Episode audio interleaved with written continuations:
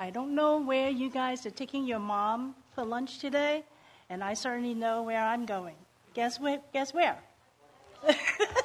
White Castle. Looking forward to it. it's an annual event, be it I like it or not. We are going. Okay. Now, uh, I'm Frances. Uh, most of you know me, and I have two children, adults, uh, Jeremy and Sarah and I'm privileged to be promoted since last August. I am a mother in law. Hold the jokes, hold the jokes. Uh, we'll come to that later. Uh, I have to start from the beginning. I'm the youngest of 13. Um, and my mom, my mom has three kids herself, and the rest are my, you know, the oldest, my half sister, and my mom's stepdaughters. And my mom never went to school. Uh, she grew up in a you know, very traditional household. And because of circumstances, all my sister went to Hong Kong, and my mom took on the responsibility of taking care of them. Uh, my oldest sister is only five years younger than my mom. So she is very quiet at the time. Uh, she worked very hard, and she took care of my sisters uh, in, in a remarkable way. She never went to school, but she had uh, she's a very wise woman. She told them, You should not marry this guy. They're no good. And they all listened to her. So all my sisters turned out to be fabulous um, uh, ladies. And they are very fond of my mom, even though you know, my mom is not really their mom. Um, so I was raised by all my sisters. so I remember going on dates with my sisters. They all thought that, people thought that, you know, I'm their daughters and all that. So I was very spoiled. And uh, they dressed me up like, I, I look at the pictures, you know, now. I said, why did you cut my hair like that? Because they all look at me as a doll. Uh, but I had a wonderful childhood because my mom was very uh, kind, very forgiving. Uh, you know, there a lot of things happened in her life, but, uh, you know, going through a hard time, but she never really said to us, that you know you have to be mean to this because you had a bad life and all that. So I share with, with that with some of the ladies uh, over the years that you know she's uh, now she's in her 90s I think because we can never figure out how old because her birth certificate says she's in her 80s, but my oldest sister is 74, unless she got married when she was 12. But, so we figure she's in her mid 90s. so, um, so fast forward. Uh, I was a product of, you know, the 80s, like I graduated from school. So the commercial at the time was you have a, a, a, a woman wearing a business suit, carrying a baby in front of her, with a frying pan in one hand and briefcase on the other. So I thought that's me. Right? So, but for some circumstances, you know, George shared last year that we lost our first um, baby when I was uh, 26 years old. I was working in World Trade Center, 101st floor at the time. And um, then I said, you know, I said to myself, maybe I'm not supposed to be a mom. Uh, I was eight months pregnant, and um, you know, all of a sudden the baby had no heartbeat. So I said to, I said, I have a little conversation with God, and I thought of the mom in the Bible, Hannah, uh, uh, uh Samuel's mom. And she, did, she, her husband had another wife. That wife had a lot of children. She just couldn't have any. So she said to God, this is from 1 Samuel, um, chapter 1, verse 11. As she made a vow, saying, O Lord Almighty, if you will only look upon your servant's misery and remember me, and not forget your servant, but give her a son, then I will give him to the Lord for all the days of his life, and no razor will ever be used on his head. Now, my conversation with God is not that profound. I did cut Jeremy's hair. Uh, so God gave, so God realized that no, Frances, you cannot have it all at the same time. It's me who is planning your life. It's not you planning your own life. So, and, and I said to God, if you allow me to be a mom again, I will stay home uh, to raise the child. What was I thinking? Uh, I, Not a very domesticated person. I cannot cook anything to save my life. Uh, but God says, okay, that's what you said to me. Then I became pregnant six months later, and that's uh, Jeremy. uh, he was a, the most difficult baby on earth. Um, so, so I said, what, what is this lesson that I have to be learned? Um, but anyway, I, I stuck through it. I stayed at home. Uh, and then three years later, Sarah came.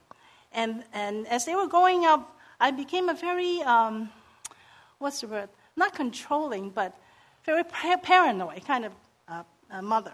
Uh, because I lost one, and then as they were growing up, 9 11 happened.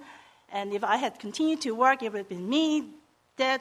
Um, but I, you know, God has mercy on me that, you know, you said that to me, then you stay at home and, and all of that. I remember um, after 9 11, our school district would not have field trip outside of Long Island.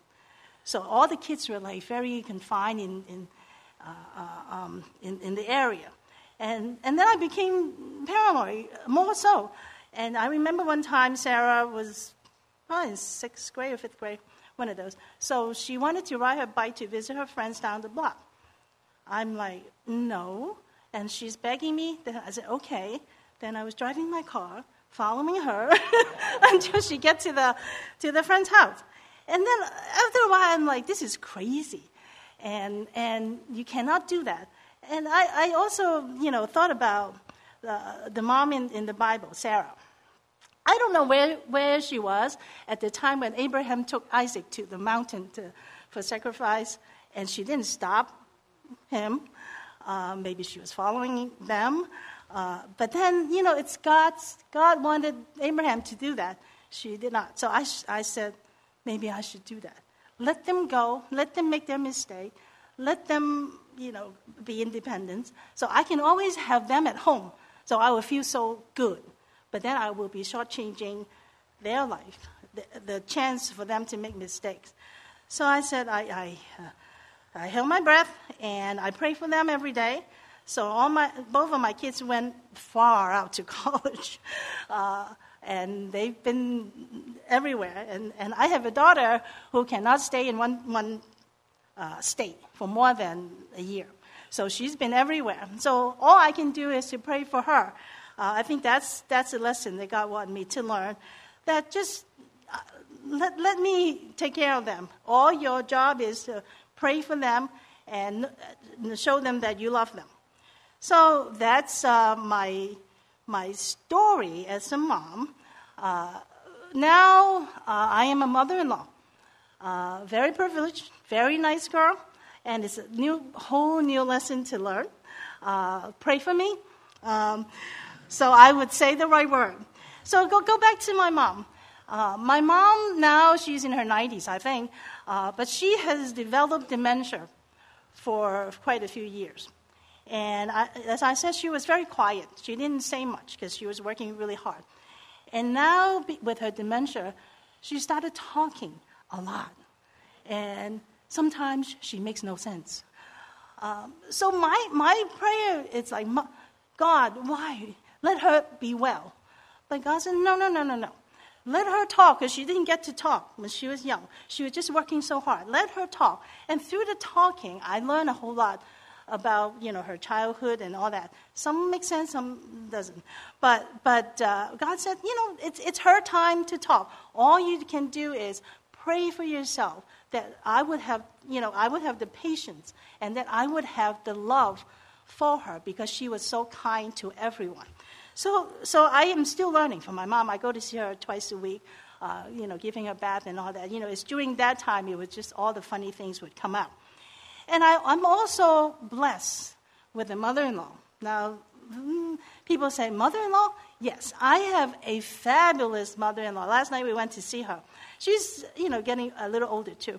And some of you know she took care of my father-in-law uh, while he had the stroke for 20, 20 long years. Never complained once. And I said to myself, I have two fabulous women as examples. What can I, what, what, what more can, do I want? Um, so every day I look at the two of them. I'm very blessed that I'm a mom, I'm a mother in law, and I still have my mom, and I still have my mother in law. So all these lessons that I learned from them is just tremendous. And so sometimes I look at myself and uh, I was a stay at home mom. uh, for a little bit, for a little bit, for a long time. I'm even, I'm still a stay-at-home mom. Uh, sometimes at the beginning, I feel very embarrassed. People look at you as, what do you do? I'm staying at home. They either, I would think that they think I'm lazy or I'm stupid, one, one way or another.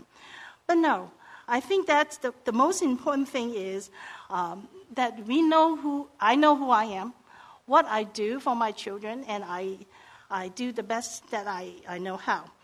Tell you a funny story. One time, people actually asked me, uh, You're a stay at home mom. Have you ever worked? Have I ever worked? Um, I couldn't even answer. I said, Well, when people hire maids and nannies, do they work? And this is me. And I don't even get paid.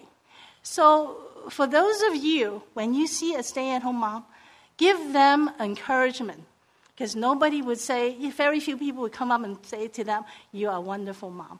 So please do, do that. And another funny story some of you know Ego, right? I don't, mind, I don't think he mind. So one retreat, we were walking along.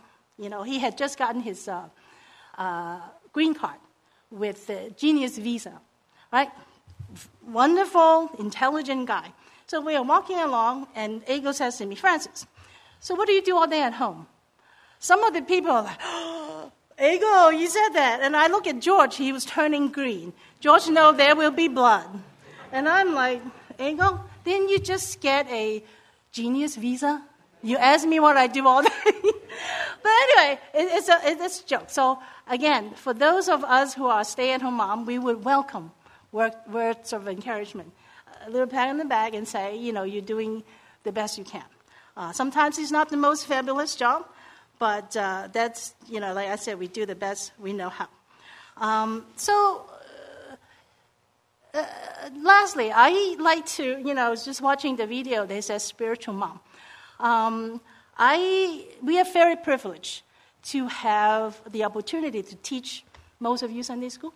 And yesterday we went to Carlos's master uh, graduate graduation. We were so proud because he called us and George and Frances, would you like to come to my uh, graduation? So, of course, we want to. Because I remember when he, before he proposed to Chandra, Chandra says to Carlos, You have to call a few people to ask for their blessings first. I think they call Pascal. And we, you know, George and I, uh, he called like at the middle of the night.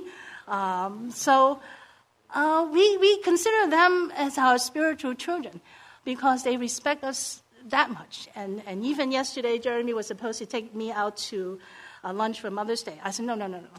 You know, your, your, your adopted brother is graduating. I'm going there because he asked me first.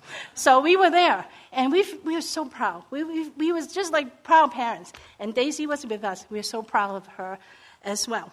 Um, so, like, I remember uh, our um, elder, David, says he doesn't like children. Remember he said that? I don't like children either. But I think God has a great sense of humor. He says, Frances, since you said that, I will give you a life sentence of teaching Sunday school. so, okay. I have been teaching Sunday school. I think it, it will be a life sentence. So, so okay, so, so I mean, I, then I realized what I teach, what I say, my action and my words have, are very important because you guys are looking at us as an example. And we, we are very privileged that we get to teach um, a few of you. So, so I think that's the job that as I go on that God wants me to do. Uh, being a Christian mom, not only I have to take care of my own, but all of you and others, children as well.